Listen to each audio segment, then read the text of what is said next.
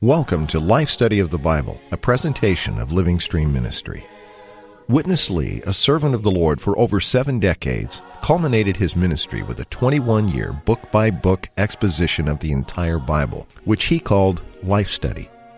This life study is the basis for our program today and includes short portions of the spoken messages given by Witness Lee. Now, let's join today's program. Solomon reigned during the height of the nation of Israel's glory, but he did not reign in life.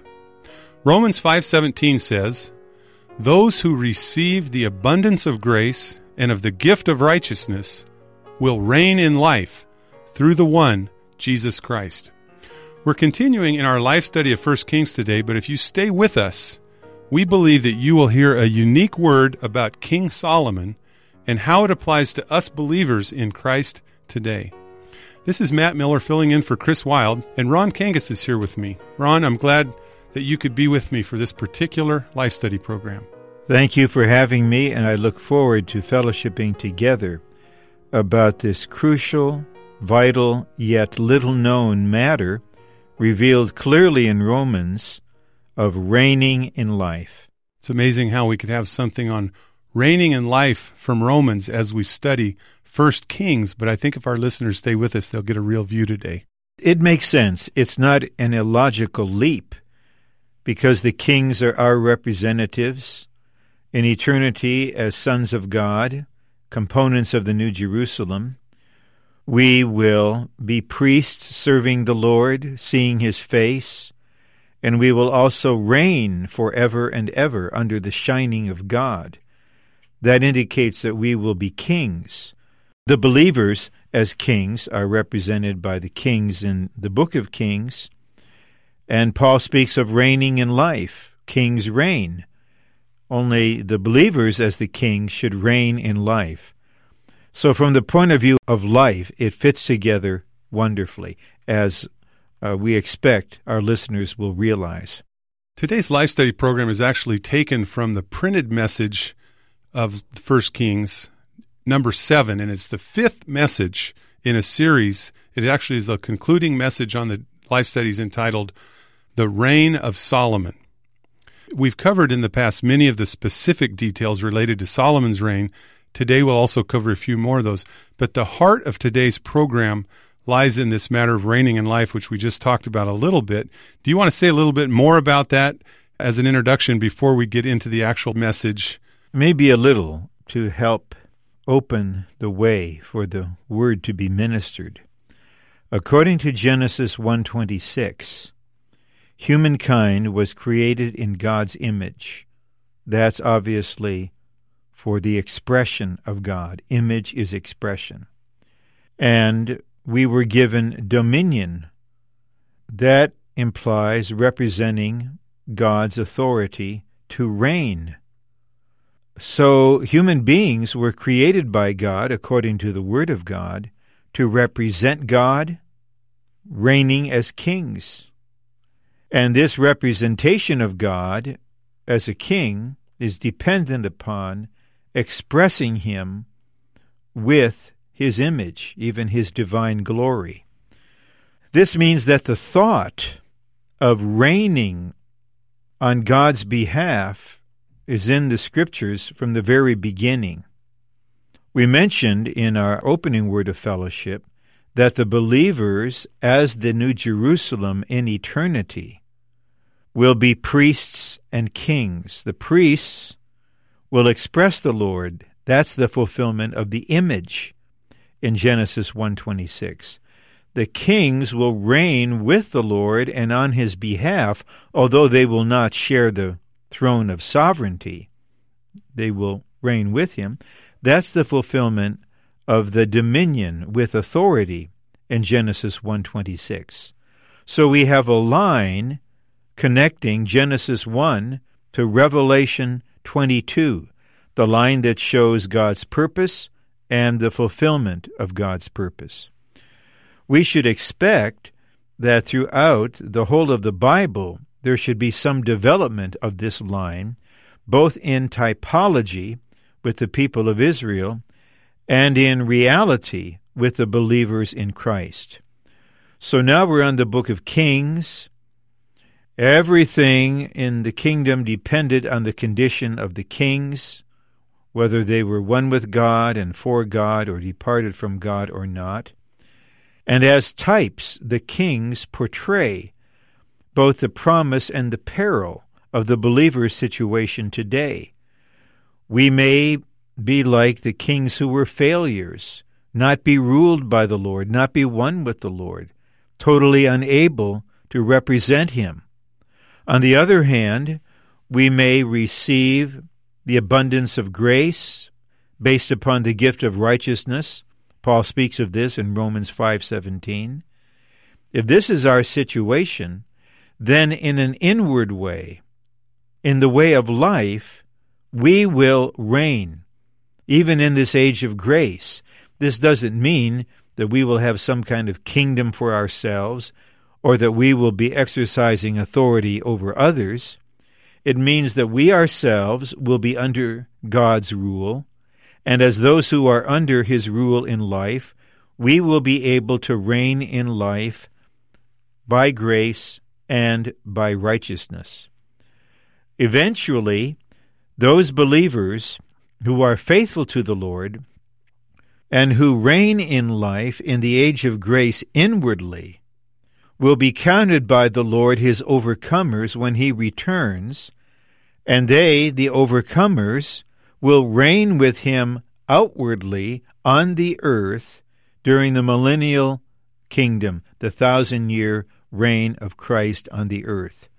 So we have the seed of reigning in Genesis, the harvest of reigning in Revelation, and the development of reigning, both in typology and in reality and life, in the Old Testament and the New Testament accordingly. So maybe this framing of the question of reigning in life will help us to focus on the excerpts of the ministry from the life study of Kings and to understand why there is the burden in the ministry concerning reigning in life. I want to at least cover a few of the verses in these chapters. We're going to cover three chapters, chapters 9 through 11 of 1 Kings. And the first nine verses of chapter 9 give us a good opening to what we're going to talk about today. So I'd like to read those verses. Chapter 9, verse 1 says, And when Solomon had finished building the house of Jehovah and the king's house and everything that Solomon desired to make, Jehovah appeared to Solomon a second time, as he had appeared to him at Gibeon. And Jehovah said to him, I have heard your prayer and your supplication which you have made before me. I have sanctified this house which you have built by putting my name there forever, and my eyes and my heart will be there continually. And as for you, if you walk before me as David your father walked, with a perfect and upright heart, by observing all that I have commanded you, and keep my statutes and my ordinances, then I will establish the throne of your kingdom over Israel forever, as I promised to David your father, saying, You will not lack a man on the throne of Israel. But if you or your sons indeed turn away from following me and do not keep my commandments and my statutes, which I have put before you, and go and serve other gods and worship them, then I will cut Israel off from the face of the land which I have given them, and the house which I have sanctified for my name, I will cast out of my sight, and Israel will be a proverb and a byword among all the peoples. And this house will become heaps, and everyone who passes by it will be astonished and hiss and say, Why has Jehovah done this to this land and to this house? And they will say, Because they forsook Jehovah their God, who brought their fathers out of the land of Egypt, and laid hold of other gods, and worshipped them, and served them. Therefore Jehovah brought all this evil upon them. So, this is a, a good introduction of God accepting Solomon's prayer. Then, as we go through the rest of chapter 9 and 10, we hear of Solomon's alliance with Hiram, the mutual gifts between them, the establishment of a navy to ship in gold, trees, and precious stones for the temple, Solomon's wisdom of establishing a tariff to become even wealthier, the building of an army, and his honor from the Queen of Sheba. But when we get to chapter 11, we see a very sad end for Solomon, who was very wise, but not very spiritual. He shamefully indulged in his lust and failed the Lord. Let's go to Witness Lee as he discussed this very point. Solomon was a wise man, but not a spiritual man. From my youth, I never heard any preacher criticize Solomon. Don't think to be wise is to be spiritual. These are two things. Solomon was too wise, but he was altogether not spiritual. He was a man of capability not one of life. In him, you could see his capability, but you couldn't see anything of life. Today, we better see life first. Then, to some extent, we need the capability. But today, most of the churches, they only pay attention to capability. Whoever is capable, they promote. But in the church, the promotion should not be here. There should be only the manifestation of the maturity in life. So capacity poisons the church. But life is always supplying the church with life. We should not be today Solomon. His wisdom was a gift, but not a measure of life. He was cut off from the enjoyment of the good land in God's economy. In his unbridled indulgence of his lust in sex. His father, David, a man according to God's heart, failed in this gross and ugly sin the indulgence of sexual lust. And his failure in this satanic temptation was much greater than his father's. This caused God people to suffer divisions and confusions among themselves throughout quite a number of generations. They became captives in the foreign land of idol worship. What a warning this should be to us. Ron, Solomon should be a warning to us. Let me read from 1 Kings chapter 11, and then I'd appreciate your comment. 1 Kings chapter 11, verse 1. But King Solomon loved many foreign women, in addition to Pharaoh's daughter, Moabite, Ammonite, Edomite, Sidonian, and Hittite women, from among the nations concerning which Jehovah had said to the children of Israel, You shall not go among them, nor shall they come among you, for they will surely turn your heart after their gods. Solomon clung to these in love. And he had seven hundred princess wives and three hundred concubines, and his wives turned his heart away. And when Solomon was old, his wives turned his heart after other gods, and his heart was not perfect toward Jehovah his God, like the heart of David his father. And Solomon went after Ashtoreth, the goddess of the Sidonians, and after Milcom, the detestable thing of the Ammonites. And Solomon did what was evil in the sight of Jehovah, and did not fully follow Jehovah as David his father had done. Then Solomon built a high place to Chemosh, the detestable thing of Moab, in the mountain that's before Jerusalem, and to Molech, the detestable thing of the children of Ammon. And so he did for all his foreign wives, who burned incense and offered sacrifices to their gods. Terrible ending. Terrible ending. The contrast here is almost shocking. The Lord God appeared to Solomon twice. He answered Solomon's prayer for wisdom. At the beginning, Solomon did not pray for wealth for himself. He was concerned how he would go in and out among the Lord's people. He prayed for wisdom. And God gave him wisdom as a gift, as a capacity. In addition to having this wisdom as a gift, Solomon was a capable person. Therefore, he accomplished a great deal. And for a while, he was in his glory. Silver objects were accounted as nothing. In the days of Solomon, gold was abundant. The queen of Sheba came and was amazed at his wisdom and said, The half has not been told. And in that positive sense, Solomon is a type of Christ reigning in his coming kingdom. But Solomon was a miserable and abject failure. All these princess wives, all the concubines, does this not indicate a dissatisfaction in him, an insatiable lust in him?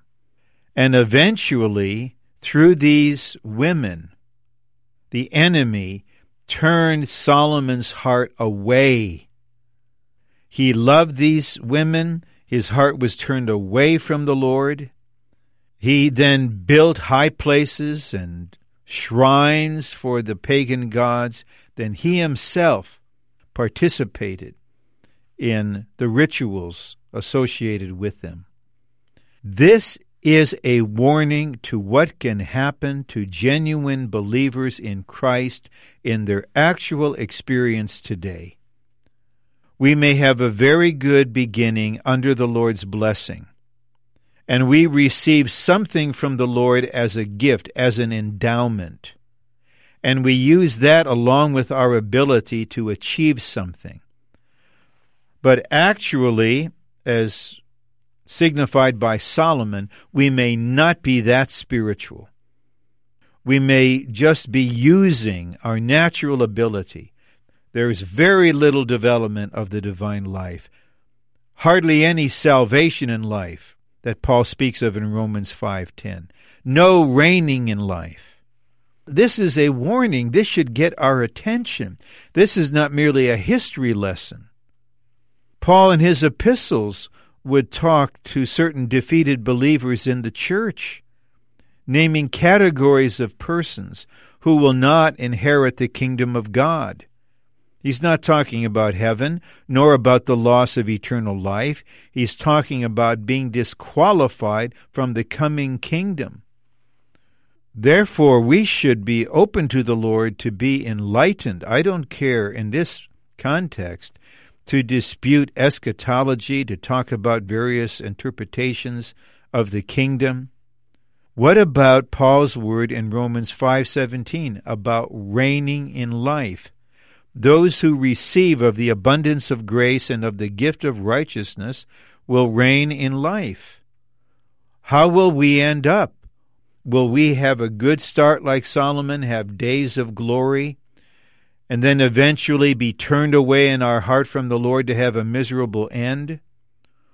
Or will we come to the Lord day by day and open our being according to His economy, to receive His transmission, not just a gift or endowment, to receive the transmission of the triune God Himself into us as righteousness, as grace, as life, so that little by little we can learn to reign in life. This is the heart of the burden in this particular broadcast. Well, Ron, I think we've uh, got a good background for the next portion that we're going to conclude with today. Let's go to a real positive word as Witness Lee finishes the program today. I worship the Lord for all the things the Lord has shown us. So my heart and my spirit do expect that so many of you who are the seeking ones who have been faithful in Christ will become his overcomers. Amen. Surely we are the greatest people in the universe. we are not only greater than Solomon, but also greater than John the Baptist. Why? Because we, the believers in Christ, have received God into us, who is now working himself continuously into our constitution to make us him too high. Human beings, descendants of Adam, the fallen race, could be in rank with God. So, according to Romans 5, we have such a life, and this life is into the kingship. If you would be mature in this age, you are the kings of this age, but the defeated ones will be under God's discipline for 1,000 years. Eventually, they will also be parts of the New Jerusalem. We are too great. Ron Witness Lee ended here saying, We are too great. This isn't haughtiness, is it? This is a real boasting in Christ of what the Lord has done in his economy, that he would get into us so that he could live through us and reign through us. Exactly. Uh, no flesh has any ground to boast before the Lord. But Paul also said, Let him who boasts, let him boast in the Lord. This is a word of boasting in the Lord, in what he has done, and in what he is to us, and even the more, Matt, in what he is in us. We are not empty persons. We are not merely justified and forgiven sinners. We have been born of God, and this God is the King of kings and the Lord of lords. We have the divine, royal, kingly life in our regenerated spirit. According to the revelation in the New Testament, especially in the Gospel of John and in Paul's epistles, we have the triune God living in us. This is what Paul calls the treasure in the earthen vessel. It is for this reason, and only for this reason, that Brother Lee says, and we would echo what he says, we are too great. Not in what we are, we would never think that, but in what we are in the Lord and in what the Lord is in us. We are a new creation in Christ. We're a new being in Christ. We are indwelt by Christ. We have the divine life within us. We have Christ endeavoring to make his home in our hearts. We have the gift of righteousness. We have the abundance of grace. Isn't this great? This is marvelous. And because it's in us and mingled with us, we have become a new species of being.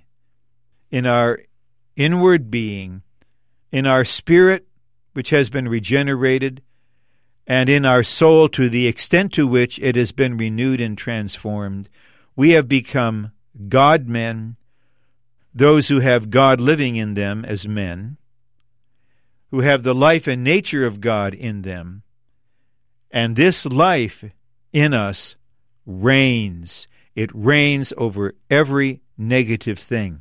On the one hand, we should be warned by the miserable end of Solomon. On the other hand, we should be heartened and encouraged by the glorious New Testament revelation concerning the eternal issue of God's complete salvation and our eventual reigning with Him forever and ever. But we don't have to wait for eternity for the new heaven and the new earth with the new Jerusalem as the center, we can receive grace from the Lord and enjoy righteousness from the Lord and learn in the midst of our actual situations to reign in life. This is the message we want to leave with our listeners, and I don't want to overstep and do your job. This is the reason and the only reason while we encourage our listeners to avail themselves of the printed ministry so that they can read it and then go back to the pure Word and reconsider what is there in the light of the life study. Well, I regret that we're out of time and we have to stop. If you would like to take us up on our offer to get more materials to get into these things, call us at 1 888 543 3788. On behalf of Ron Kangas, this is Matt Miller. Thanks for listening.